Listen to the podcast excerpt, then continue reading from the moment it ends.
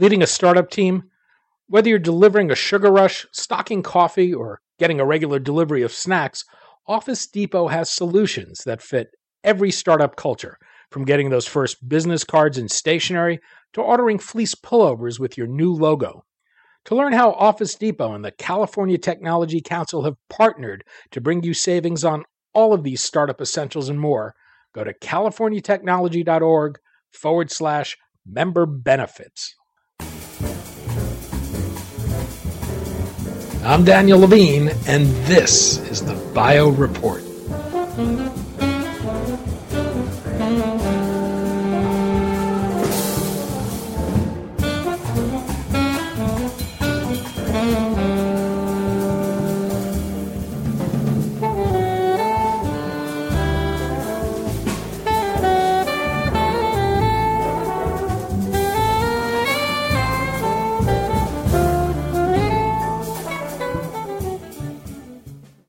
For anyone who has ever sought to find the price of healthcare services before obtaining them, it will come as little surprise that information is not readily available. A recent study from Public Agenda, with support from the Robert Wood Johnson Foundation and the New York State Health Foundation, set out to find out how Americans seek and use healthcare price information. We spoke to David Schleifer, Director of Research for Public Agenda, about to what extent healthcare consumers seek price information, the implications of having a system with little price transparency, and what can be done to fix the problem.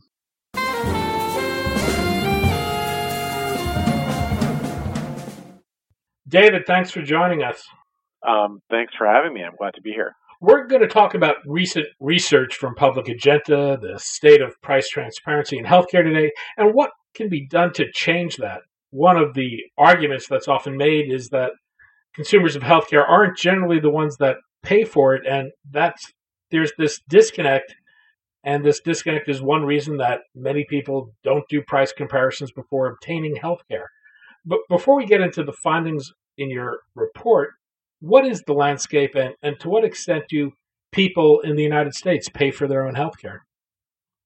Good question. I mean, people are really on the hook for a lot of their healthcare costs. I would actually, I would sort of dispute the notion that um, that people don't um, pay for their healthcare directly. I mean, certainly, you know, uninsured people are on the hook for everything, and there's there's still millions millions of uninsured Americans. Um, but even people who have, um, you know, insurance through their employers, um, uh, face significant out-of-pocket costs in the form of um, premiums um, that often are coming straight out of their paychecks, and then of course deductibles, co-insurance, and co-pays. Um, I mean, there are people who have deductibles in the multiple thousands of dollars, um, and you know we know that wages um, are are stagnating for a lot of people. So you know, a two, three, four, five, or even six thousand dollar deductible, which some people have, that um, takes a pretty significant bite out of um, people's income. So um, people really are on the hook for for a lot of the cost of their care. Um, and you know, I think some some uh, some policy folks in Washington would would probably add that, of course, people really pay for all of healthcare because um, as taxpayers, we're paying for um, things like Medicare, Medicaid, um, you know, veterans insurance, and the like. So we're we're all paying for it um, somehow. Well, there is a, a stunning lack of transparency in healthcare, but one of the things I found most surprising in your findings is that many people are unaware that price differences even exist. How is that possible, and what did you find? Yeah, it's definitely hard for for those of us who you know pay attention to um, healthcare. We know that there can be really significant um, price variation. You could, um, you know, pay very different prices for the same service, the same MRI, down the block from each other, you know, in the same city. Um, what we found was that less than half of Americans um, think that doctors, um, less than half of Americans are aware that some doctors charge more than others for the same services. We also asked about hospitals, and less than half are aware that some charge, some hospitals charge more than others for the same services. Um, we asked about, you know, doctors or hospitals in people's networks or in their in their um, geographic areas, and the rest, um, they either think doctors or hospitals charge pretty much the same price for the same service or they don't know.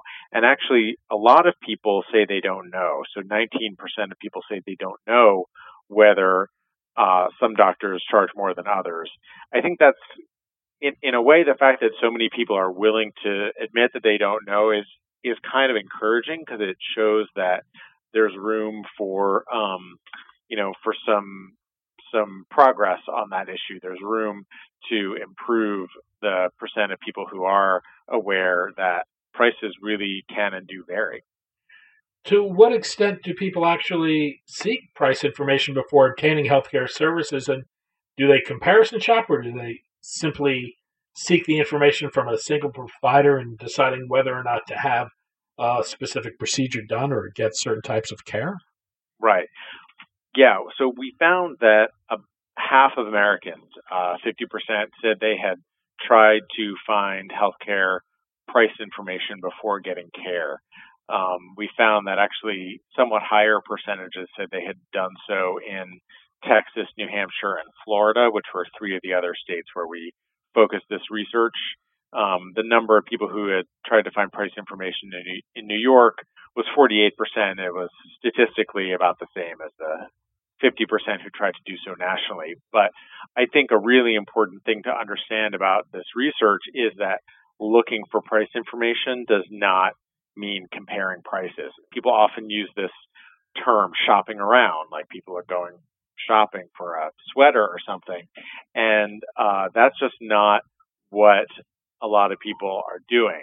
So um, we found that you know, with if you think of that 50% of Americans who tried to find price information, within that there are um, there's 20% who tried to compare multiple providers' prices, 28% who tried to check one provider's price, a few who we we couldn't tell which they'd done, and then the rest who'd never saw price information at all. So about one in five Americans has actually tried to compare multiple providers' prices. And is there any correlation you found between people seeking price information and they're actually saving money? Absolutely. Yeah. Um, we asked people who had tried to find price information, you know, did they did they save money? And more than half said that they had, I think it was 53% of Americans said that they had. And actually, in some states, it was higher. In, in Texas, 69% of people who tried to compare prices report that they saved money. I think part of what's interesting about this finding is that if you, um, you know, a lot of the other research on this topic, while while very good, uh, has looked only at how people use online price information tools and has found limited usage of those tools and limited price savings for people who do use those tools. But because we asked about a whole broad range of sources that people might use to try to get price information, I think we have a more complete picture of where people are going for this information and therefore um, we're better able to pick up how many people are saving money, choosing less expensive providers, um, and you know, um, ultimately, we hope kind of protecting themselves from some of the high healthcare prices that are out there. So we think of information today being ubiquitous. Where do people go to get price information? How easily is it obtained, and, and are there reliable sources of information they can turn to? It's a good question. I think that again, when people hear price transparency, um, people just think about websites. That's that's what people picture. I think, especially for those of us who work at a desk and sit at a computer all day, of course, we do everything online. But when we ask people how they are actually trying to find price information, there's really a much broader range of sources that people are turning to.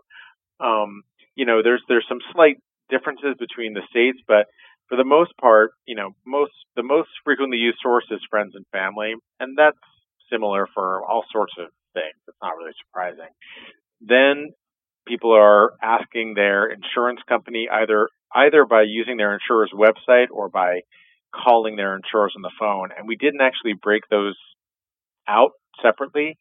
You know, we just asked, have you, you know, have you contacted your insurance company or used your insurer's website? That's kind of one item. I sort of in retrospect wish we had asked those two things separately. Um, but then, you know, people are asking their doctors, they're asking their receptionist or other staff in their doctor's office. Those are sort of the top sources. And then there's some others, uh, hospital building department, nurse, um, sort of pretty far down the list of, of commonly used sources are websites other than people's insurer's website. Um, and of course, there are a lot of these websites out there. Only about 20% of people who tried to find price information said they had used them. And then mobile apps were the, the least commonly used source we have a sense from our, our focus groups that people like talking to a human being about price information, in part because it's part of a bigger interaction about like where am I in my deductible, for example. Um, and you know, when we did the focus groups for this report, we found that a lot of people said, you know, they they wanted to talk to a human being. They wanted to talk to someone who could help them understand the information they were getting, answer other questions along the way, and yeah, tell them where they were in the deductible so they know how much it was going to cost them. Payers would like to see consumers grow more price sensitive. Uh, certainly, one way they've done that is by shifting costs more to consumers. But ha- have they done anything to, to make this information more readily available? And if so, has it had any impact? Yeah, certainly we know that a lot of insurers have price information tools and this wasn't really wasn't really part of what we focused on in our in our research, but I've seen estimates from other other researchers that you know virtually every insurer has a price information tool. Um, whether those tools are any good or how good they are I think is another question. I know that Consumer Reports has done some work on trying to sort of set some standards for what what a good price information tool from an insurer ought to look like. Um, so you know these tools are definitely out there, but I think that there are sort of questions about um, there's I think there's variation in quality of these tools. And I also think that one, you know, one question that I, I don't know, um, I don't know if these tools necessarily, you know, which insurance tools answer this, but do they give comparative price information? You know, do they say, well, you could, if you get the procedure here, then it's going to cost this much, but if you go down the street, you might be able to save some money. I, I don't know how many tools actually do that do people think if they shop around and save money that it comes at the cost of quality? No, no. That was one of the um, one of the findings that we were really excited about when we did this research before. We found that most Americans do not think higher price care is higher quality, and when we did this research again, we confirmed most people do not think that higher price care is higher quality. Um, most people don't think lower price care is lower quality. The responses to that are are a, little different, but but overall, people really don't think that cost and quality are associated. So you know, and I, I think that that's different from what a lot of healthcare experts had believed for a long time, and I think it's um, you know I think it's encouraging because I think it means that people aren't worried that they're going to get worse quality care if they go, you know, to the less expensive provider. State governments play a great role in regulating healthcare. Is there a wide variance in approach that states have taken with regards to price transparency, and, and has that had any effect? states do vary quite a bit. Um, it's there's another organization called Catalyst for Payment Reform that has done quite a bit of research on what states are doing in terms of price transparency. Catalyst gives very few states, I think only three or four, a grade of A for their price transparency um, regulation. Most states get an F. I think 43 states get an F. But a lot of states are in this process of trying to figure out what they can do, what they should do. One of the things that um, I think about half of states have done is create something called an all payer claims database, which it sounds boring, but it's a really crucial sort of piece of the price transparency data infrastructure because it's a it's a data repository that brings together data from all sorts of payers across the state and that can be used as a data source for price information websites or for all kinds of um, you know other initiatives the state might want to undertake. There are states like New Hampshire. New Hampshire is sort of regarded as the having the most advanced price information website as a state, um, and you know because you can put in your own insurance information, your own deductible, your own co-insurance, and it'll tell you the price that you will pay. That's pretty advanced compared to what most states have. Who's in the best position to improve price transparency? I think that there are roles for a lot of different players in in this. You know, I think states certainly have a role to play. I mean, we certainly saw in the survey that that a strong majority of people think that their states should provide comparative price information. So I think states definitely have their roles to play. Insurers certainly have an interest in helping people save money, although we did find that most people think insurers are mostly interested in making money. So I think there's a bit of a trust gap there between insurers and the public um, that I think there's there's some work to be done um, in kind of um, bridging that gap, and then certainly uh, physicians, doctors, and their staff. This isn't just about doctors, but most people really favor doctors and their staff talking to patients about price. Um, I think that those can be awkward conversations, probably for for both sides. But most people say that that's that you know we found that in our survey that most people say it's a good idea for doctors to talk about price with patients. So I think that there's certainly roles for for all of those um, for all those stakeholders to play. What types of action do you think would, would be most helpful, and, and and should certain segments of the population be be more targeted than others for this type of information? Well, not surprisingly, the most um, the, the the some of the folks that were most likely to be seeking price information are people with higher deductibles. There's actually kind of a perfect line um, between the size of people's deductibles and their likelihood of seeking price information. So certainly people with those those higher deductibles are the most obvious kind of audience for price information. But they're not the only one.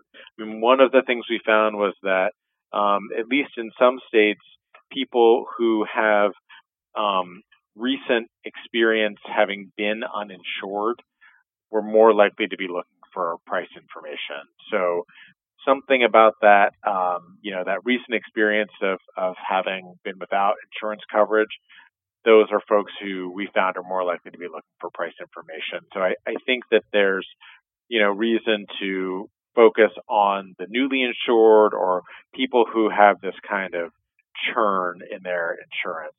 And then um, one of our other findings that that I, I think was interesting was that people who say they're they're a caregiver that they're making a healthcare decision for another adult family member, those folks are more likely to be um, people who are comparing prices are more likely to be making uh, healthcare decisions for another adult family member.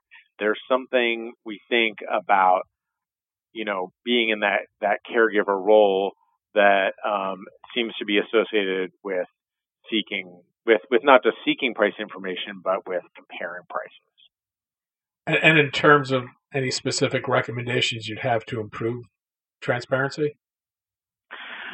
Well, as I said, you know, I think there there are roles for certainly for doctors uh, and for doctor staff in getting more comfortable talking about price with patients because you know that's one of the most commonly doc- doctors and their staff are one of the most commonly used sources of that information. And you know they're right there in the exam room. I mean i think that there's there's some tough questions to be answered about how to fit that into the clinical workflow and I know that there are some um, there are other other organizations that are are working on those questions right now. Um, so I certainly think there's a role for for doctors, and um, you know I think that states certainly can do can do more. Um, I think that you know a lot of states don't even have um, an all payer claims database, so I think there's there's certainly reason for states to consider doing that because that that is the um, you know the sort of the underlying data that's needed for for price transparency. Um, I really also would like to just make sure that people understand the full range of ways that price information gets transmitted to to patients and and really just make sure that it's not all about building the coolest website because no matter how good the website is if that's not where people want to go for the information or if they don't know it's there then it's not that's not meeting people's needs so you know there are roles for I mean, for you know, the customer service reps on the at, at the insurance company, I think are kind of an untapped resource here. You know, it's not very sexy, but if if that's one of the places where people are going to try to get the information they need, then we certainly need to make sure that that those folks on the other end of the line are able to help people, you know, get the information that they want about how much their medical care is going to cost them. David Schleifer, Director of Research for the nonpartisan and nonprofit Public Agenda. The report is still searching and can be found on the Public Agenda website. David, thanks so much for your time today. Thank you. Thanks for having me.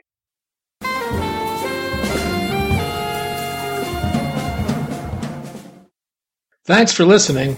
The Bio Report is a production of the Levine Media Group. To automatically download this podcast each week, subscribe to our RSS feed or through iTunes or other podcast manager. To join our mailing list, go to levinemediagroup.com. We'd love to hear from you. If you want to drop us a line or are interested in sponsoring this podcast, send email to danny at levinemediagroup.com. Special thanks to Jonah Levine, who composed our theme music, and the Jonah Levine Collective, which performs it.